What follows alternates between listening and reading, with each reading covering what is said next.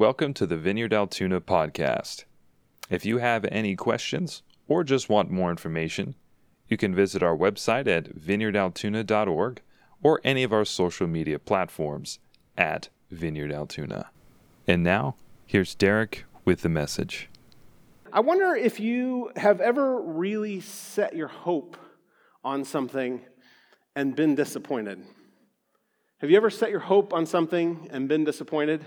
You know, I kind of thought this year was going to be the Steelers' year. I'm already disappointed. I don't really even watch the games anymore. Let me give you one that everybody has had the experience of. Have you ever gone to a store and you pull into the parking lot and you're headed towards the front, you see the spot, right? It's up close, so you're cruising along, you're like, I'm going to get the front row spot. And when you get up there, it's the cart return. Have you had that experience? Like your hopes were up, I was getting the good spot, or it's like a real short car, right? And so you don't actually get the good spot. And if you do that a few times, it sort of like scares you away from hoping for a close parking spot, right? You see something up front and you're like, I'm sure it's like the new mother spot, or it's the cart return. So I'm just not even going to try. And so sort of hope gets dashed. Have you had that experience? My friend Art is a Cleveland Browns fan. And it's really funny because every season that begins, my friend Art is always sort of excited. This is the year the Browns are going to do well. And then about halftime of the first game, his hope has been dashed, and the Browns are down by 3 or 4 touchdowns, okay? So much has this sort of spoiled his ability to hope that I talked to him Tuesday night, and, you know, this year Cleveland's 3-1. I don't know, I mean, you guys have stopped keeping track of that thing, I know. But Cleveland is 3-1, and I said, are you excited? He goes, well, there's a lot of games left. Right? Like, The hope is sort of like tempered, it's sort of dashed. And I think we could all identify with a feeling of lost and dashed hope, right? Can you identify with that a little bit? There's an author by the name of Jim Collins. Anybody ever heard of Jim Collins? He writes business books. Some of you might know him. But one of the books that he wrote was called Good to Great. And in this book, he interviewed a guy by the name of Jim Stockdale. How many of you recognize that name? Any of you remember the 1992 presidential election? Ross Perot, thank you, Carl, thank you. But Jim Stockdale ran as the vice presidential candidate with Ross Perot, but in his earlier life, he was the highest-ranking military officer who was captured in the Vietnam War, and so he spent lots of time in this prison camp that became known as the Hanoi Hilton. Anybody familiar with that word? Nobody's familiar with anything. Okay, great. So Jim Collins interviews this guy in his book, and basically when he was captured for 8 years, no hope he was ever going to get out. He was tortured more than 20 times, had his legs broken, all kinds of stuff. At one point, he knew that they were going to video him as a high-ranking officer for propaganda video, so he used a razor blade to disfigure his face so that nobody would be able to identify him. Basically to keep survival. And so Jim Collins interviews him, and he recounts in his book this exchange about how he would keep hope alive, that he would finally one day make it out. And I just want to read this to you. There's no way to explain this. Here's what he said.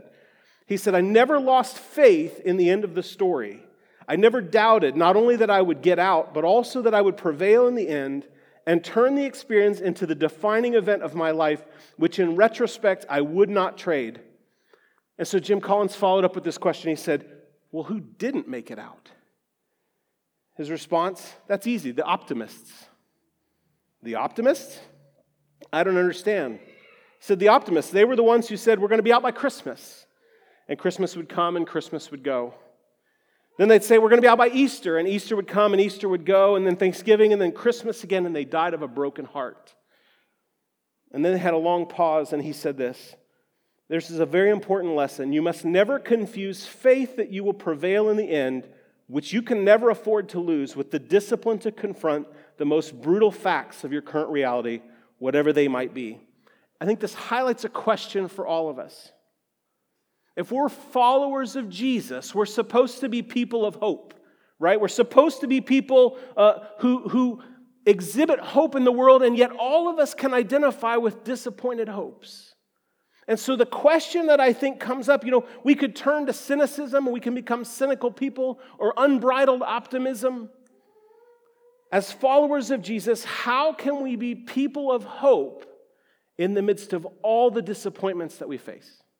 How can we be people of hope in the midst of all the disappointments that we face? We began this series a couple of weeks ago called Welcome to the Vineyard, which is based on, if you got this invite card, there's 3 slogans in the invite card, and we just built this series around those. And so in the first week, I talked about this idea as the vineyard as a place to belong. And then last week, I don't know if you listened to it. How many of you guys were here last week? Didn't Jerry just do a great job? Great job about a purpose for your life. I listened to it on the podcast. By the way, there is a podcast if you missed any of them. This week, I'm going to finish the series, and I'm calling this talk, Hope for Your Future. Hope for Your Future. Can we pray, and then we're going to turn to Scripture? So, Holy Spirit, we do welcome you into this place. And God, as we look into your word, God, I pray that you would speak. God, that something from eternity would be deposited into us today. Would you fill me with your presence? Fill me with your presence, God. Enable me to convey kingdom hope. And God, I pray that we would be a people of hope. Put power on this message in Jesus' name. Amen. Amen. If you have a Bible, you can turn to 1 Peter chapter 1. If you don't have a Bible, there's several here. If you're not sure where 1 Peter is, it's like at the end. This is the ratio, okay? There's like just a few at the very back end. It holds on. 1 Peter chapter 1. And while you're turning there, let me give you a little bit of context. 1 Peter is a book, it's a letter written by the apostle, Jesus' disciple, Peter. The guy walks on water, the crazy guy. And he's writing this letter to Christians who have been scattered all across what is now present-day Turkey. So if you're familiar with any sort of Middle East map, think of Turkey, and he's writing a letter to encourage Christians who are facing persecution all over the place. They're being persecuted, they're being mistreated, and Peter is reminding them of how to face disappointment, how to face trials with the hope that they have.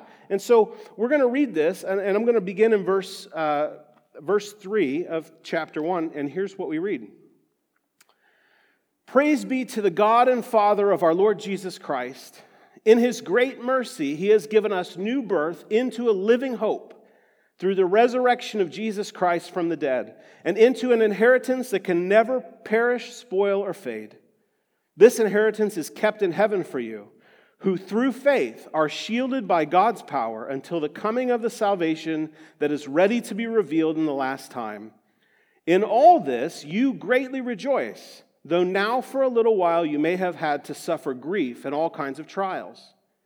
These have come so that the proven genuineness of your faith, of greater worth than gold, which perishes even though refined by fire, may result in praise, glory, and honor when Jesus Christ is revealed. Though you have not seen him, you love him. And even though you do not see him now, you believe in him, and are filled with an inexpressible and glorious joy, for you are receiving the end result of your faith, the salvation of your souls. When we talk about this word hope, this idea of hope, a lot of us use the word hope in place of the word wish, right? You use the word hope in place of the word wish. Let me give you an example. You're getting ready to go with your family to a picnic in the park. And you get all your stuff together, and you pack into the car, and you look out, and it's dark, and it's overcast, and you say, I hope it doesn't rain. And what you mean is, it looks like it's about to rain, and I really wish it wasn't going to rain on our picnic, right? We use this word hope in place of the word wish, but the Bible doesn't use the word hope that way.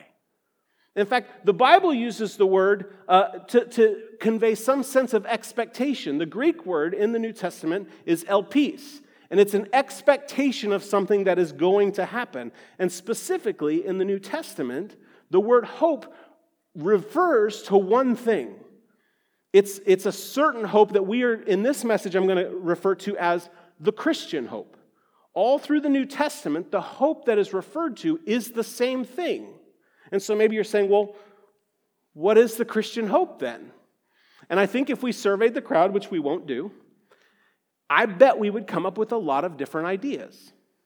Some of us would say, well, the Christian hope is that I'm saved from my sins. Some would say, well, the Christian hope is that I go to heaven when I die. The Christian hope is that I'm spared from hell, right? There's all kinds of ideas. But let's look at this passage and see what the Christian hope is, because it's not just referred to that way here. It's referred to this way all through the New Testament. It's a consistent drumbeat. Look again at verse 3. It says, "In his great mercy, he has given us new birth into a living hope through the resurrection of Jesus Christ from the dead, and into an inheritance that can never perish, spoil, or fade." Peter says that the Christian has been reborn. The Christian has been born again, not because they were worthy. It's not because, Jesus just looked at you and said, man, you look really worthy. I choose you. You got your hair nice, got this nice pink shirt. You're worthy. What it says is that the Christian is reborn by the mercy of God. It's God giving you something you don't deserve. That's what mercy is. And so this new birth births us into two different things, is what this passage says. Two different things. Let me highlight what they are. The first thing that we're reborn into is what Peter calls a living hope. Anybody know what that means? A living hope. And he finishes the statement. And so what becomes evident is that the first thing that we're reborn into is a hope of resurrection. That's the first thing that we're born into is this hope of resurrection. All through the New Testament, what gets championed is the resurrection of Jesus. There are lots of places where the death of Jesus and the resurrection of Jesus are held together. But more often in the New Testament, what gets championed is the resurrection of Jesus. It's actually the resurrection of Jesus that gives the death of Jesus any significance. If Jesus died for our sins, but he never rose again, we never would have known about it, because it's later that he explains what happened. And so it's the resurrection of Jesus that gives all of it significance.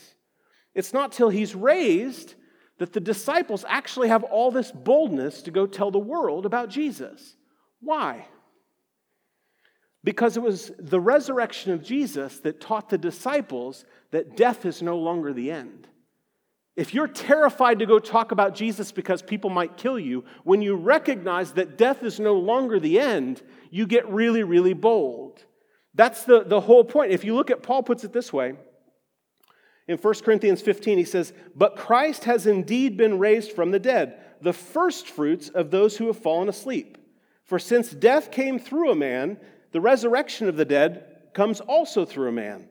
For as in Adam all die, so in Christ all will be made alive, but in each in turn. Christ the firstfruits, then when he comes, those who belong to him." What they saw in the resurrection of Jesus was this long-awaited resurrection has begun. Jesus is the first one, and because we are in him, we too will be raised. That's the first hope. I don't know if you've paid attention to this, but the great equalizer in all hope is death, isn't it? If you talk to all kinds of people, at some level, if you drill all the way to the bottom, what you find is that people are afraid of death. And so all hope has to be summed up before people die, right? Let me give you an example. You hear people talk about this. 2007, there was a movie. Maybe you guys have seen it. It starred Morgan Freeman and Jack Nicholson. Some of you already know what it is. You've seen this movie, The Bucket List. Have you seen this movie? So there was this movie, The Bucket List, and these guys, they make this long list of things that have to get done before they kick the bucket. That's the name of the list, right? And so all of these things, we have to accomplish them before we die. Well, people all over the place latched onto this idea, right? I hear it from Christians all the time. We latch onto this idea that all hope has to be summed up before we die. People have to have their bucket list. But what it reveals, even in Christians, is that we believe death is the end. But that's not the biblical hope. That's not the Christian hope. What sets the Christian apart is that there's no longer fear of death. Because Jesus was raised from the dead, We who put our lives in his hands experience death as just one marker along an eternity of relationship with our Father. We no longer fear death. In fact, all of our hope at some point will come to pass. It's the person who has no faith in Jesus, who doesn't understand the Christian hope, who says, well, I got to get it all now because once I die, that's the end. If you understand the Christian hope, in fact, there's a really good book I would recommend to you. I know a number of you have read it, by N.T. Wright, called Surprised by Hope. It's a great book. It explains this in great depth if you want to read more about it. But for the Christian, we have a perspective that says death is not the end, that that's not the conclusion of everything. So the first thing that we're reborn into is this expectation of resurrection. The second thing that Peter says that we're reborn into is that it's what Peter calls an inheritance that can never perish, spoil, or fade. I like the NRSV translation on this a little bit better. Here's what it says. It says, imperishable, undefiled, and unfading. It's a little bit clearer, I think. What Peter's talking about is this life in the kingdom when all things are made new. All of us live through these like sort of disappointments, right? And we have hope that's disappointed, and yet life in the kingdom is not a disappointment of hope. And so we have this hope of resurrection, but we also have this hope of life. And it's not just this disembodied, off in the clouds, sort of playing harps, right? You guys have that? Anybody have angels with harps? You know, that whole idea. That's not what he's talking about. It's a bodily existence that's not spoiled by sinfulness or disappointment. It's a different kind of life. You know, we've been so battered by disappointment of hope that it seems silly sometimes even to hope, doesn't it? Doesn't it seem a little bit silly at times to hope? You know, we become cynical or pessimistic, right? Well, like, how many of you have gone to work and you had this expectation that you were going to get the promotion or you were going to get, you know, the raise, and then the raise came and you're like, why didn't I get the raise? And so you just get cynical and you just chalk it up to like, there's no reason to ever hope for anything. Or maybe you have family members that are just, you have broken and fractured family, and you have relationships between family members that are just not as they should be, or between friends that are just not as they should be. And so you're like, I have hope that these relationships will come back together, and yet when you get in the same room, it doesn't work out the way that you hoped. And so you just get real cynical, and you're like, I should have never hoped that this would ever change. I should have never hoped. It's real easy to get disappointed, to get cynical, to get pessimistic. But the life that Peter says is our inheritance is one where hope is not disappointed, where we don't have to be ashamed to hope. That's part of the Christian hope. We who follow Jesus don't give up hope or become cynical because we know that even if hope is frustrated for a time, there will come a day where hope is no longer frustrated, where hope is no longer disappointed, where all things will be made new. This is the Christian hope. It's a little bit different than sometimes what we talk about. But biblically speaking, through the New Testament, this is the hope that all of the New Testament writers point to. So the Christian hope is resurrection and eternal life. We don't fear death because we know that we'll be resurrected, and we know that life in the kingdom will be one that's not spoiled by disappointment and sinfulness. So all of this comes because we are born again by faith in Jesus. That's the base level. But you might ask, well, what does that have to do with my life now? You know, I got bills to pay, rent's coming due, my credit card's maxed out. You know, people are looking for me. I've got all these broken relationships. Yeah, Derek, that sounds like pie in the sky when you die, right? Great. You know, after my afterlife is okay. My afterlife is fine, whatever. Does the Christian hope have any impact on my life now? I have found, I don't know if you guys have done this, those of you who share your faith with people on a regular basis, have you noticed that if you talk about the Christian hope just at surface level, people are like, yeah, so what? Do something about the things that I'm dealing with today. Here's the thing. Every belief that you hold shapes how you do life. Every belief that you hold shapes how you do life. If you're not sure or you don't exactly believe that, just think about how all the beliefs around COVID, vaccines, and masks have shaped out. I've been having conversations with pastors left and right. One pastor told me, You know, I had people leave the church because somebody else wanted to wear a mask, and I let them. You go, well, hold on a minute, right? So beliefs, the things that we believe about masks, vaccines, and COVID shape how we do life. If you don't want that controversial of an illustration, how about this? All of you, or I would hope most of you, believe in gravity, right? I don't know if I can assume that now, right? It's 2021, social media has gone crazy. Does anybody not believe in gravity?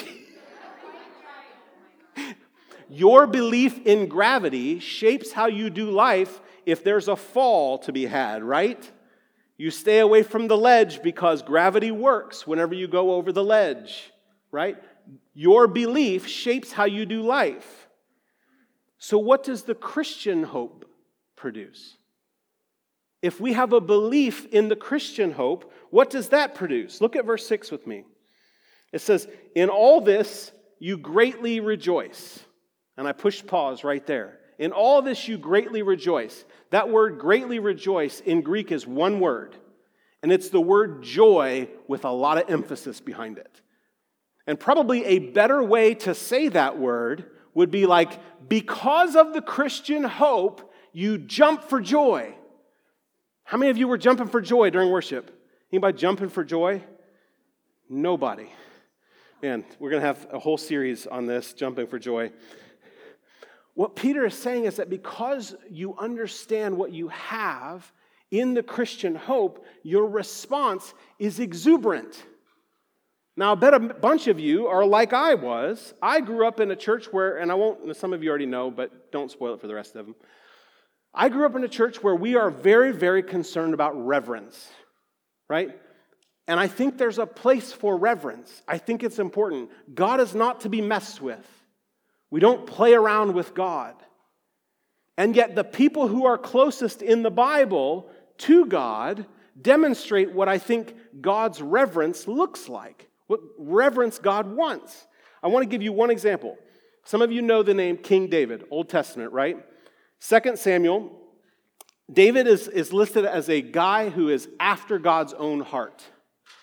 And in 2 Samuel, they're ushering the ark of God into the city. At the very beginning of 2 Samuel, a guy reaches out to stabilize the ark, and because he touches the ark wrongly, he's struck dead. So God cares about how you deal with him. And yet, as you get down, I'll begin at verse 16, it says this, "As the ark of the Lord was entering the city of David, Michal, daughter of Saul, watched from a window. And when she saw King David," here's reverence, you ready? "Leaping and dancing before the Lord, she despised him in her heart." This is reverence. Skip down to verse 20. It says, "When David returned home to bless his household, Michal, daughter of Saul, came out to meet him and said, 'How the king of Israel has distinguished himself today, going around half naked in full view of the slave girls of his servants, as any vulgar fellow would.' David said to Michal," catch this, "'It was before the Lord, who chose me rather than your father or anyone else from this house when he appointed me ruler over the Lord's people, Israel. I will celebrate before the Lord.'" What does reverence look like? All through this, they're dancing before the Lord. So our idea of reverence and God's idea sometimes are different things. My idea of reverence when I was growing up was, you stand like this, and you sit when you're told to sit, and you stand when you're told to stand. But David's idea of reverence, and God was pleased with, was this celebration. David, the king, celebrated before the Lord. What the Christian hope should produce in you is great joy. Great joy. Joy that is not contained. When you worship Jesus, if you're connected to the Christian hope, it should not be possible for you to worship like this. It should not be possible for you to worship with your hands in your pockets. If you understand what you have, and just, I mean, I'm not trying to call you guys out. You guys did amazing worship team. But anybody who would hope to lead God's people in worship, let me just speak to you for a second. Your primary job is to return all of the rest of us into proximity with the Christian hope, that we would again come close to this reality that we've been born into a living hope, that we've been born again into a living hope. Worship isn't about you and me, it's about Him. It doesn't matter how I feel about it. It doesn't matter if I like the songs or I don't like the songs, if there was enough reverb or not enough reverb, if there was enough light or not enough light. It doesn't matter. It's not about me. It's not about how I feel. It's not about how the songs stir me. If God always comes to visit us, but if He doesn't even come to visit us, He's still worthy. He is still worthy to be worshiped regardless of how you and I feel. And it's not about what He does for us. It's about who He is. Read Revelation. There's very little about us. Very little. It's all about who He is. That's worship. We would worship with great joy. Tim Keller said, religious people find God useful. Christians find God beautiful. Oh, that we would be a people who love the beauty of who God is. That we wouldn't be stuck on obligation and worshiping because, well, they play the songs at the beginning and what else am I going to do? But that we would find God beautiful. Do you see that? Do you find God beautiful, or is He just useful? I can tell you I don't want to be a part of a church that finds Him useful. I want to be a part of a church that magnifies who He is. Don't you? Maybe you don't. I don't know.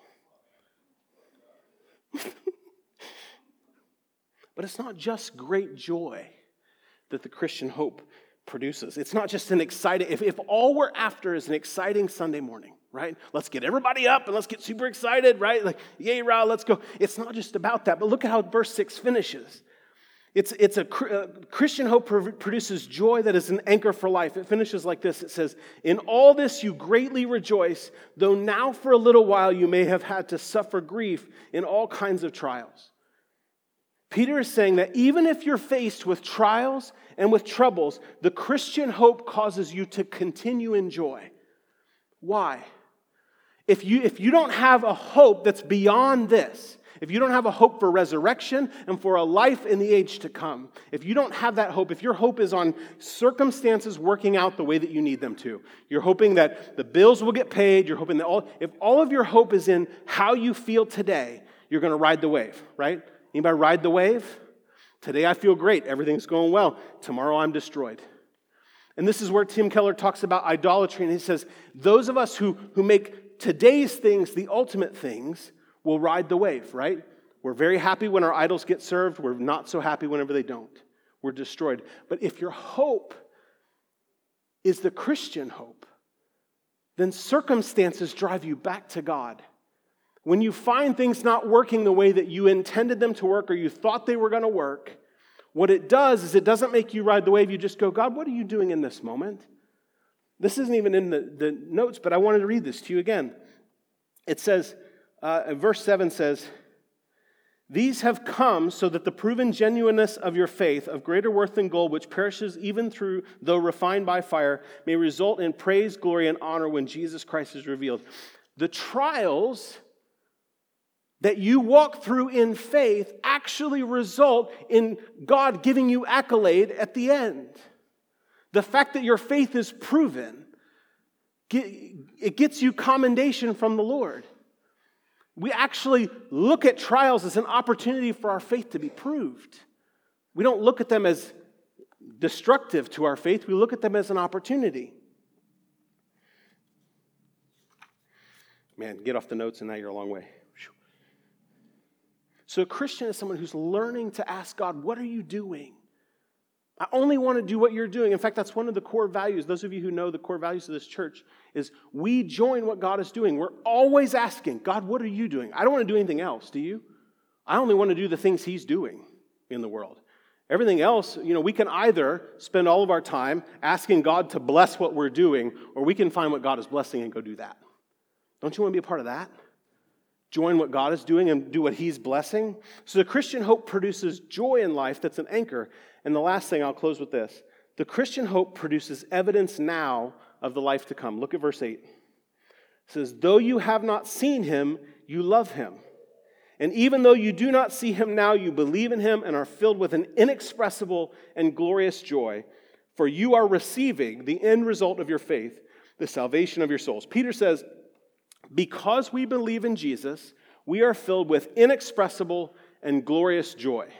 This is almost certainly a parallel to where Paul says, I experienced inexpressible things whenever he was caught up in the third heaven, right?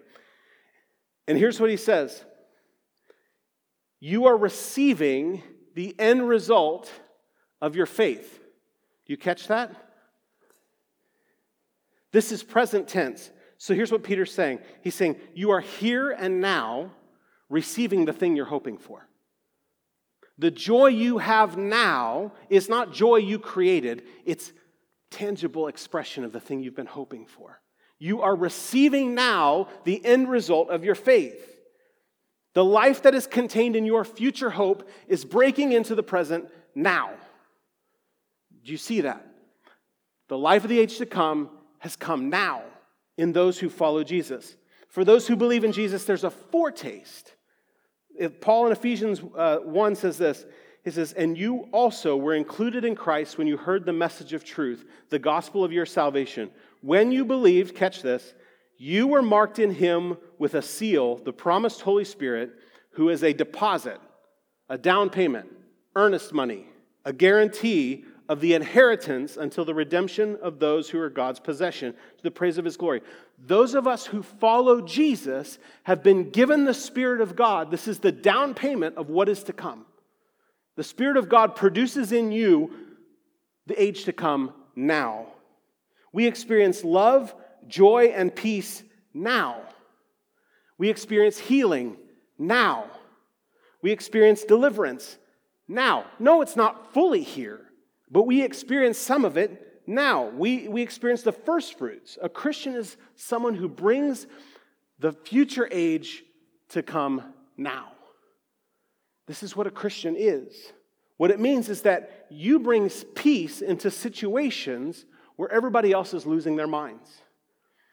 You walk into a room, everybody's like, I think we're all going to die of COVID. And yet you have peace. And people go, I don't know what's wrong with you. Don't you know we're all going to die? We're all going to die, every one of us. And you're like, no, I have peace. You have peace from the age to come. Maybe you're in your classroom, you're in your family, and everybody's just negative and they're depressed, and you show up with all this joy. And people are like, what's wrong with you? Like, I just have joy. I'm bringing the joy from the age to come into the present now. Or you find yourself in places where people are sick or they're injured, and you pray for them. You see healing now. You see the wholeness of the age to come break in now. You see people who are wrestling with evil oppression, and you bring deliverance from the age to come now. People who follow Jesus bring justice into situations where injustice exists. This is what I mean about every week. How many of you guys have gotten sick of hearing me say, we want to be people who transform the spaces we inhabit by the power of the gospel? I say it every week. This is what I mean. That it's not about just coming here and engaging with God here, but that we are people in every space that we go who bring the powers of the age to come to bear in the moment. And we're in a city that needs kingdom solutions to present-day problems, aren't we? Don't we need future solutions to the problems in our schools? Don't we need those in our hospitals? Doesn't your workplace need that? That's what it is to be a follower of Jesus. We're people who bring hope where hope is not. So the question I want to end with is, what are you going to do with it? What are you going to do with it? In a few minutes, you're going to walk out the door. You're going to get in your car. Or, I don't know, maybe you walk. Did you walk? You just walk home. You're going to go home.